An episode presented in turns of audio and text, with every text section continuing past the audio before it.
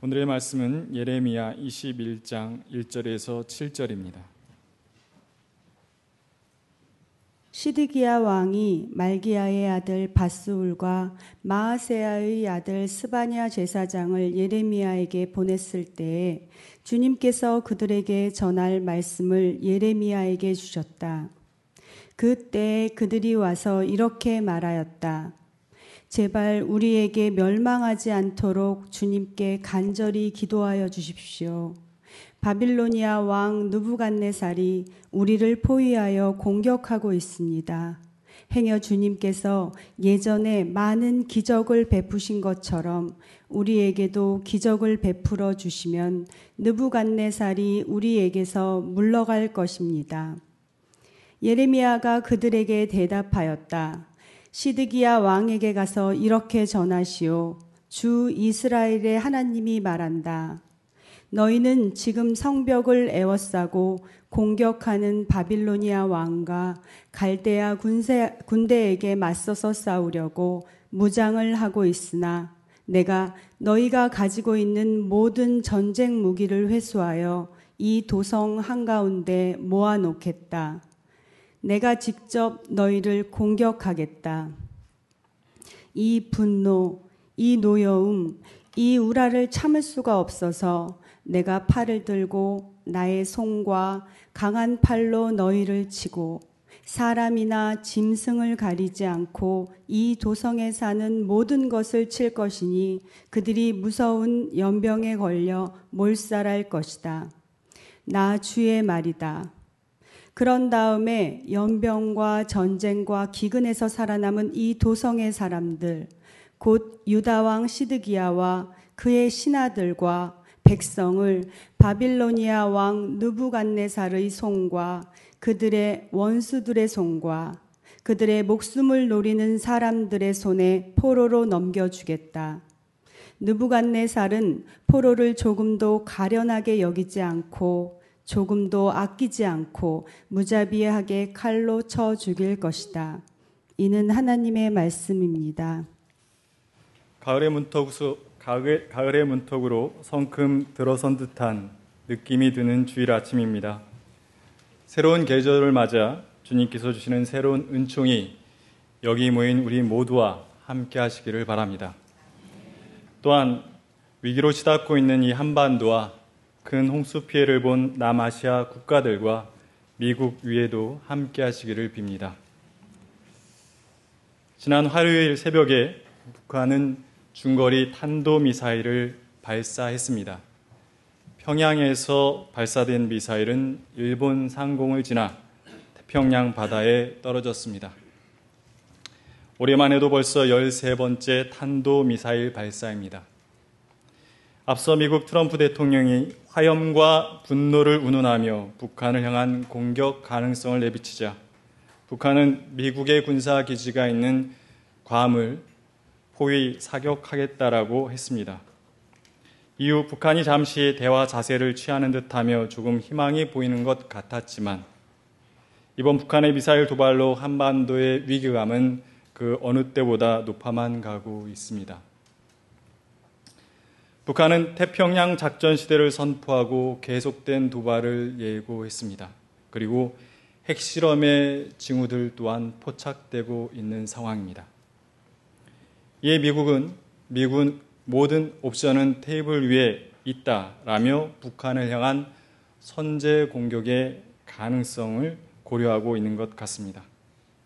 만약에 북한이 궁지에 몰린 쥐, 고양이 무는 식으로 미국을 향해 직접적인 도발을 강행한다면 또 미국이 2001년 아프가니스탄을 향해 보복 공격했듯이 북한을 공격한다면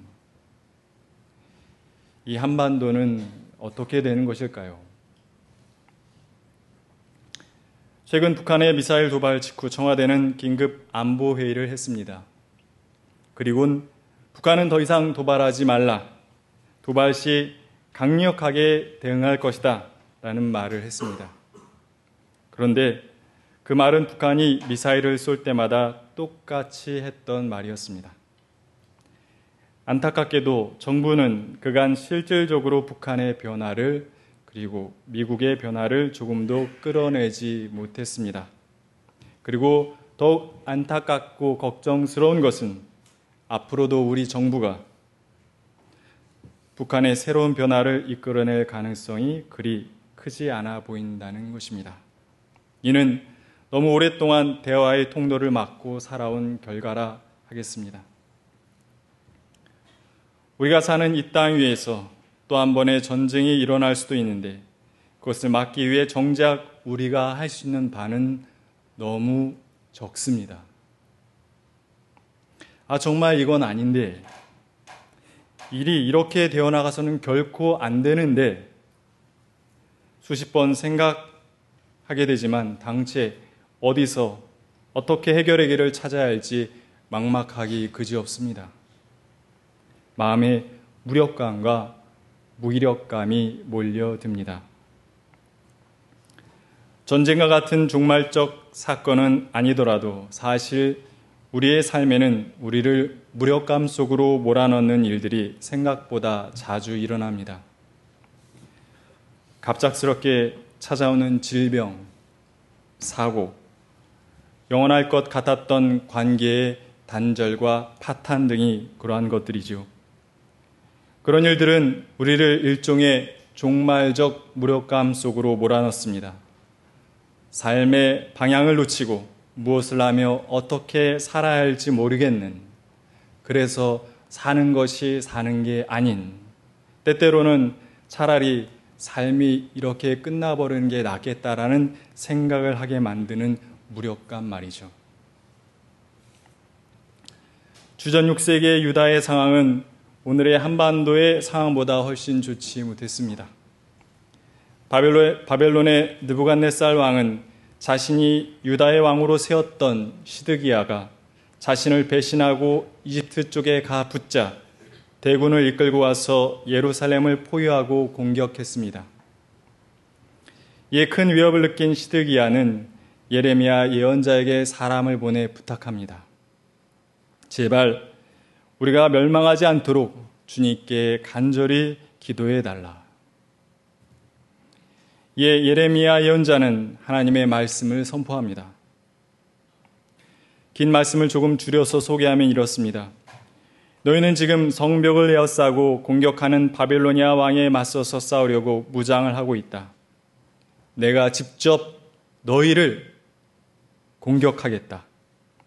사람이나 짐승을 가리지 않고 이 도성에 사는 모든 것을 칠 것이다. 살아남은 자들은 포로로 넘겨줄 것이며 바벨로니아 왕 느부갓네살이 조금도 아끼지 않고 칼로 쳐 죽일 것이다. 그러나 바벨로니아 군대에 항복하는 사람은 죽지 않고 목숨만은 건질 수 있을 것이다.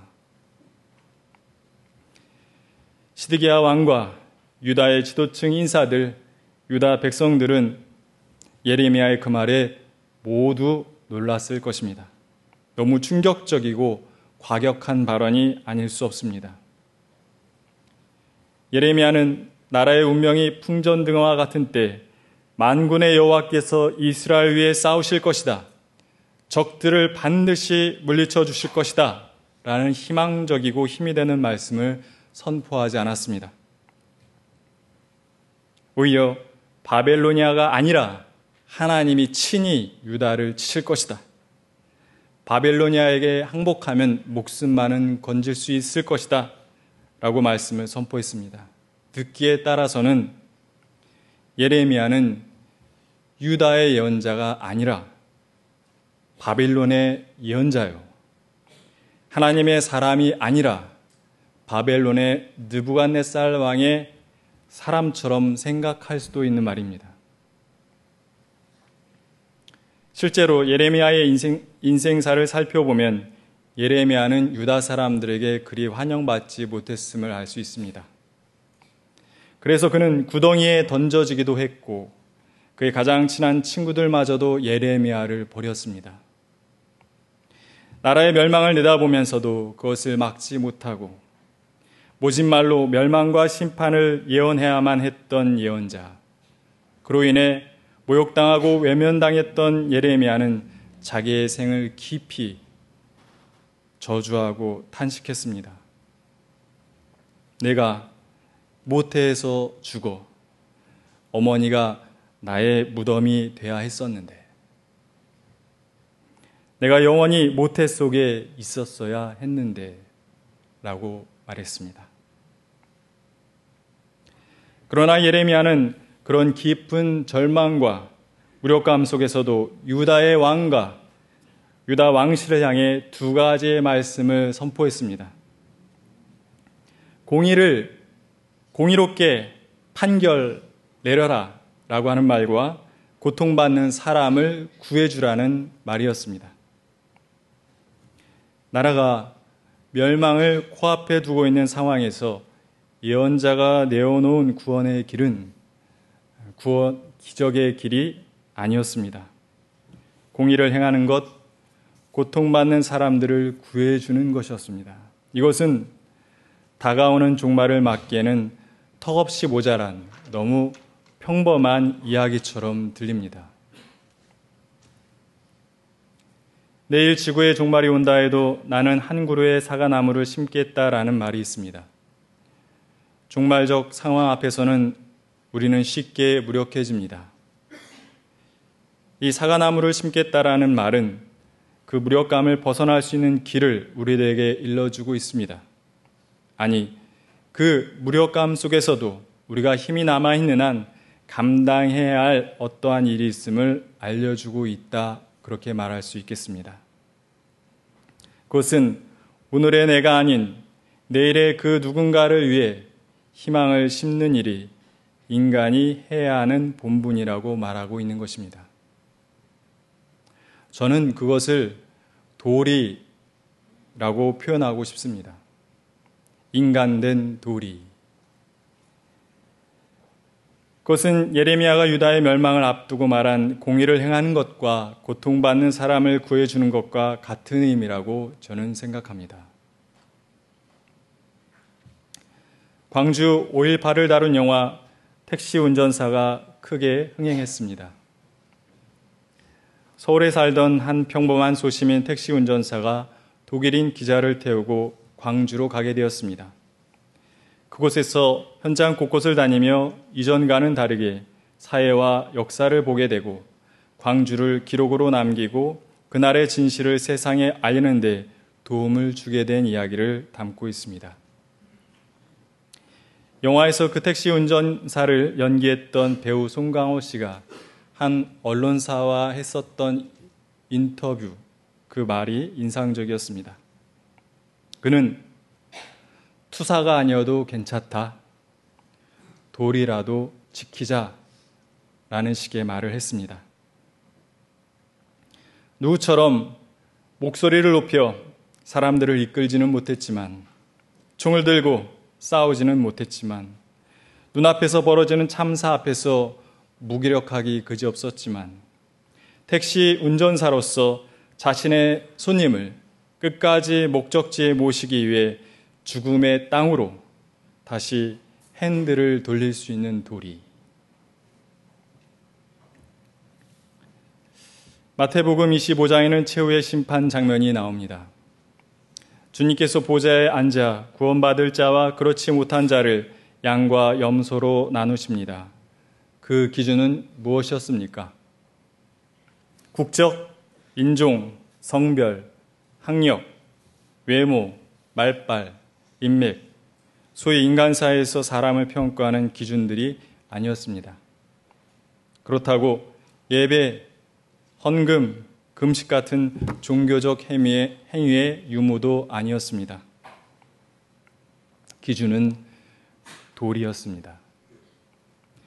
지극히 작은 자를 인간적으로 대했는가 아닌가 하는 도리의 실행 여부가 구원의 기준이었습니다. 사람들은 종말을 앞두고 모두 구원받기를 소망합니다. 예수님은 그 종말적 상황에서 구원받을 수 있는 길로 도리를 말씀하셨습니다.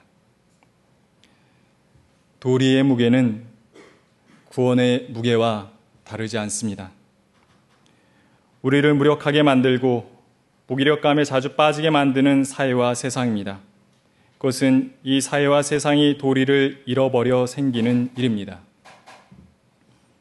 그가 줄일 때 먹을 것을 주지 않았기에, 그가 목마를 때 마실 것을 주지 않았기에, 그가 헐벗었을 때에 입을 것을 건네주지 않았기에, 그가 병들었을 때에 돌아봐 주지 않았기에, 그가 갇혔을 때 돌아봐, 돌아봐 주지 않았기에 종말은 찾아오는 것입니다. 종말을 이기는 길을, 아니, 종말을 넘어서는 길을 주님께서 우리에게 보여주셨습니다. 지극히 작은 자 하나에게도 내가 인간으로서 해야 할 도리를 다하는 것, 공의를 행하고 고통받는 사람을 구해주는 것, 그것이 우리가 그 어느 순간에라도 감당해야 할 바입니다.